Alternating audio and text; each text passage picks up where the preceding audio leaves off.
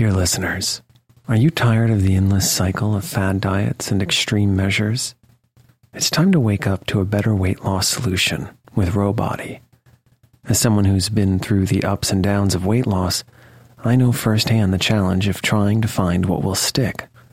That's why, if I qualified for Ro Body today, I'd jump at the chance for a scientifically backed program that supports long term success. With Ro Body, you'll gain access to the most popular weight loss shots on the market, paired with personalized lifestyle changes. Over 200,000 people have already chosen Ro to help them lose weight. Say goodbye to the roller coaster of weight loss dreams and hello to sustainable, real results with Ro Body. Go to ro.co slash snoozecast. Sign up today and you'll pay just $99 for your first month and $145 a month after that. Medication costs are separate. That's ro.co slash snoozecast.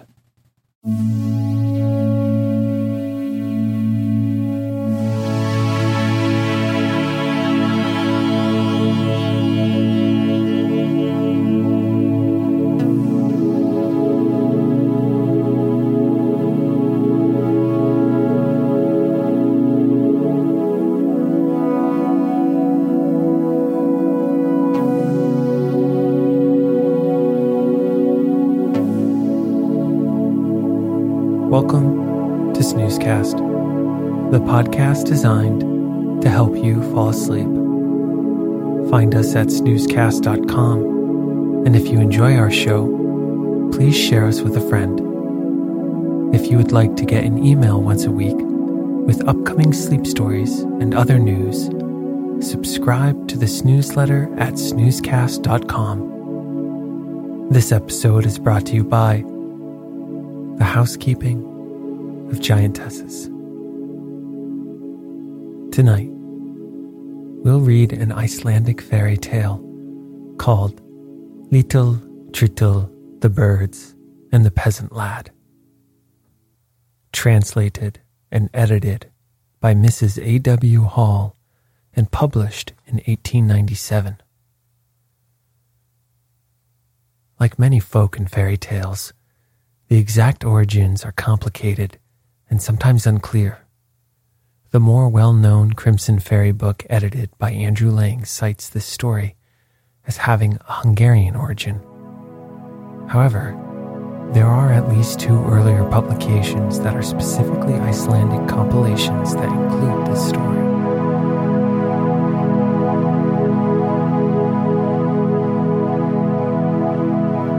Let's get cozy. Close your eyes. Relax your body into the softness of your bed. Now, take a few deep breaths.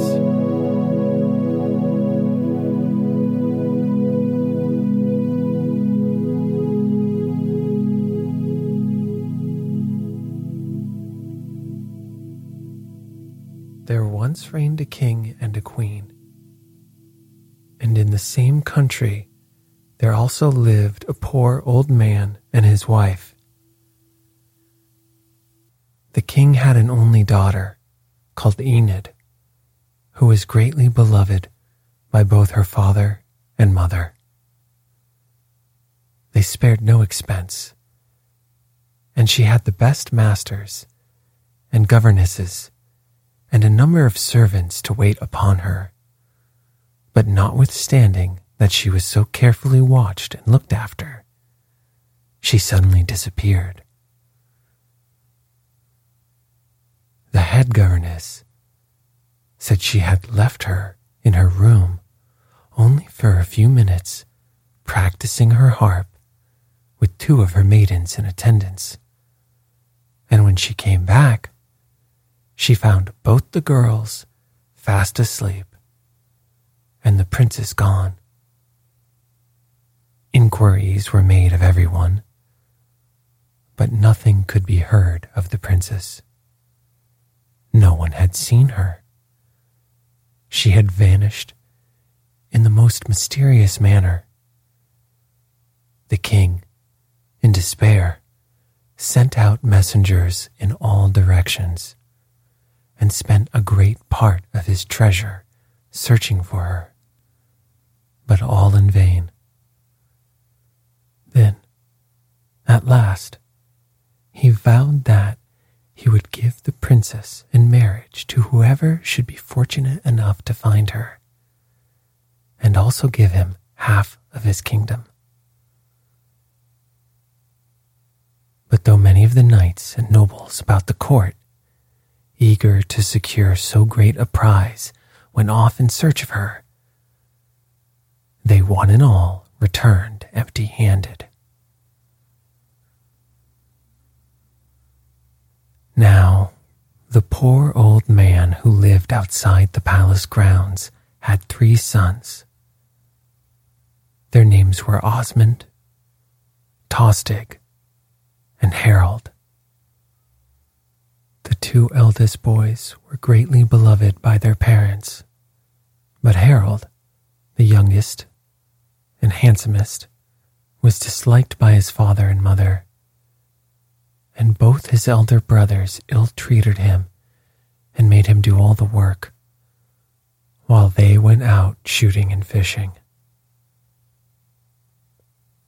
When the boys were grown up, Osmond came to his parents and said he would like to start off and see the world and try to win fame and riches for himself.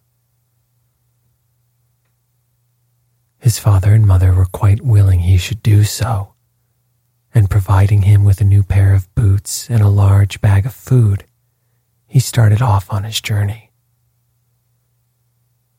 After he had gone a long, long way, he arrived at a little hillock. There he sat down to rest and unpacked his bag of provisions. Just as he was beginning to eat, a tiny little man, dressed in gray, came up to him, begging for a morsel of food. Osmond angrily ordered him away shaking his fist at him. After he had rested, Osmond went on again a long, long way till he came to another hillock. There again he sat down to rest and began to eat. But he had hardly commenced than a little smaller and shabbier little man, dressed in green, came up to him and asked him for a morsel of food. Osmond spoke angrily to him and sent him away with a volley of insults. He then went on again a long, long way till he reached a large open glade in the wood. Here he sat down on the soft, mossy grass at the foot of a big beech tree and thought he would eat another morsel. But no sooner had he opened his bag and taken out the food than a whole flock of birds flew down beside him. But he angrily chased them away and then, having rested himself, went on his way till he came to a big cave. Looking in and seeing no one, only a lot of cattle, he thought he would go in and wait till the dawn arrived. Just as the sun was setting, an enormously big giantess walked in. Osmond was greatly startled, but taking courage, he went up to her and asked whether he might stay the night there. The giantess said yes, on condition that in the morning he would do the work she would require of him. This he promised he would do, so she allowed him to remain the night, she herself retiring into an inner cave.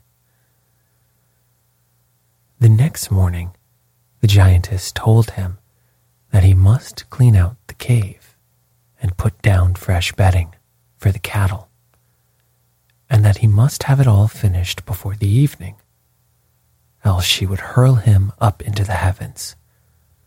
With these words, she went away. Osmond took up a prong he saw standing in a corner. But no sooner did he begin to turn up the straw than the prong stuck fast in the bedding. In vain, he pushed and pulled and tried to drag it out. The prong remained firmly fixed. And when in the evening the giantess came home and found that the cave had not been cleaned out, she took hold of Osmond and tossed him up into the clouds. Meanwhile, Tostig, the second son, thought he too would like to go out into the world to seek his fortune. For he felt sure his brother, by this time, must be quite a rich man. So he told his parents that he did not care to remain at home now his elder brother was away, and with only that stupid Harold at home. So, having gained their consent, he too started off, provided with a pair of new boots and a big bag of provisions. But he was not more fortunate than Osmond had been. He flouted the little men while he rested on the hillocks. He chased the birds who came flocking round him for crumbs. He also received leave from the giantess to remain the night, on condition that he cleaned out the cave next morning. When he went and took up the prong to throw out the old bedding, it stuck fast in the straw, and no efforts of his could move it. So the giantess, coming home, and finding that he had failed to accomplish his task, took him and hurled him skywards with his brother.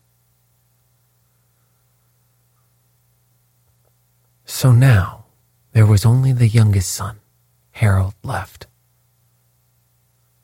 Though he was the only one at home, the poor lad had often felt that his presence reminded them of their lost sons and that they regretted not having sent him away in their place. So he also decided to go away. I do not suppose I shall win riches and fame. All I hope is that I may be able to earn enough to support myself and be no longer a burden to you. Then his parents told him he might go but instead of nice strong new boots, they only gave him an old pair of his brother's, and his sack contained nothing but some hard, dry crusts. But Harold started off with a light heart, and as it chanced, he too took the same road his brothers had done, and presently he came to the first hillock. I think my brothers must have rested here, if they felt as tired as I do, he said. So I will do the same. And seating himself on the hillock, he began to eat one of his dry crusts. When looking up, he saw a little old man in gray standing beside him. Will you share your crust with me? I am very hungry, and I have had no food today, he said. Harold pitied the old man, who looked so feeble and tired. He begged him to sit down beside him and share his meal. When they had done, the old man got up and, after thanking him, said, my name is Tritill. Although I am old and feeble, if ever you are in need of help, Call me, and I will come to you. So saying, he went round the back of the hillock and disappeared. Harold then continued his journey till he came to the second hillock. I feel sure my brothers must have rested here, he said. It is a long way from the last hillock. I, too, will rest here a while. And he sat down, and opening his bag, took out another crust.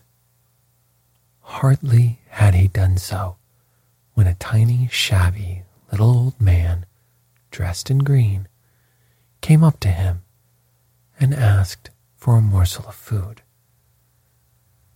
Harold very good naturedly asked him to sit down beside him and shared his crust with him. When they had finished eating, the little green man got up and, after thanking Harold, said, Call me if ever you think I can do you a service. My name is Little. And he too went away and was soon out of sight. Harold then continued his journey until he came to the large open glade in the wood. I am sure my brothers must have rested here, he thought. I will do the same. And he sat down and took out another crust. No sooner had he done so than a great flock of birds came down. They circled round and round him and seemed so hungry and fought so eagerly over every crumb he threw them that Harold's heart was filled with pity. Poor little things, he said. They need it more than I do. And he broke up the remaining crusts and threw the crumbs among them. When they had eaten up every crumb, the biggest bird alighted gently on Harold's shoulder and whistled softly. If ever you think we can do you a service, call us. We shall hear you wherever you are, for we are your birds. And ere he had recovered from his astonishment, they had all flown away and were out of sight. Harold then continued his journey until he too came to the big cave. Just then, the giantess arrived. Harold, who was very tired, asked her if he might stay the night there. You may do so, if you will promise to do what I tell you in the morning, answered the giantess. This Harold agreed to, and he slept that night in the cave. Next morning, the giantess, who had slept in an inner cave, told him that he would have to clean out the cave and put down clean bedding for the oxen. But remember, if your work is not finished when I come home, I shall fling you skywards like I did your brothers. And she laughed so that the ground rumbled as she lumbered away. Harold took up the prong standing in the corner and began his work. But no sooner had he pushed the prong into the bedding and tried to lift it than it stuck fast to the ground. In vain, he used all his strength. The prong remained firmly fixed. In his despair, he called out, Oh dear, Tritill, come and help me. No sooner had the words passed his lips than he saw Tritill standing beside him, who asked him what he could do for him. Harold showed him the difficulty he was in. Then Tritill called out, Brick, prong, and shovel spade. And immediately the prong pricked up the bedding and the spade shoveled it away. till in a very short time the cave was all cleaned out and fresh straw put down. Harold thanked him warmly for his help, and Tritill went away. When the giantess came home in the evening and saw that the work was done, she said to Harold, Oh, Mern, Mern, you have not done this by yourself, but I will let it pass. And she retired into the inner cave. The next morning, the giantess told Harold that she had some fresh work for him to do. He was to carry her own bedding outside the cave, take out all the feathers, spread them out in the sun to air, and then put them back in again. But remember, if when I come back in the evening there is a single feather missing, I shall toss you up as I did your brothers. And with these words, she went away. Harold carried out the great feather bed and the big pillows. And as the sun was shining warm and bright, and there was not a breath of wind, he ripped open the seams and spread out the feathers in the sun. No sooner had he done so than a strong wind arose, and in one moment all the feathers were whirled away, not a single one remaining. In despair, Harold called out, Dear Tritill, dear Litill, and all my dear birds, oh, come and help me if you can. And almost before the words had passed his lips, Tritill, Litill, and the whole flight of birds came bringing the feathers with them, and while Tritill and Litill helped Harold to fill the bed and the pillows and sew them up again, the birds flew round picking up all the stray feathers, so that none were missing. But out of each pillow they took one feather, and tying them together, told Harold that when the giantess missed them, he was to tickle her nose with the feathers. Thereupon, Tritill, Litill, and the birds all disappeared. When the giantess came home in the evening, she went up to her bed and threw herself down on it so heavily that the whole cave shook.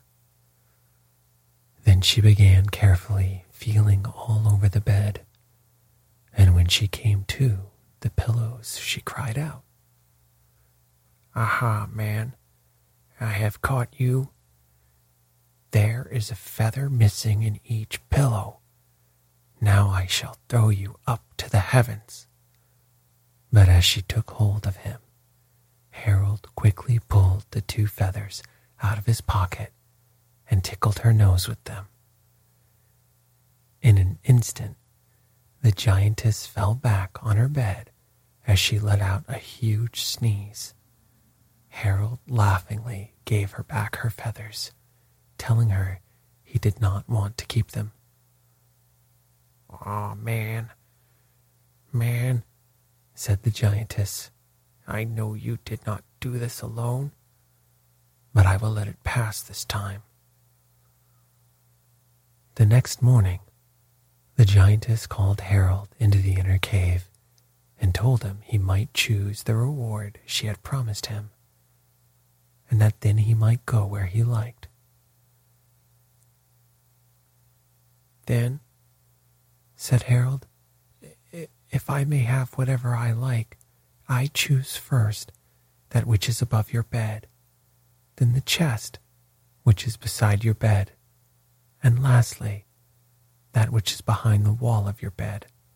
Ah, man, man, cried the giantess, you have not chosen these things by yourself, but I cannot refuse you.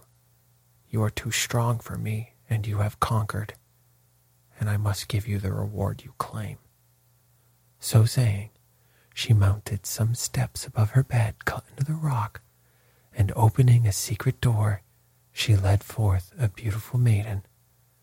This was none other than the fair Princess Enid, who had disappeared so mysteriously some time ago.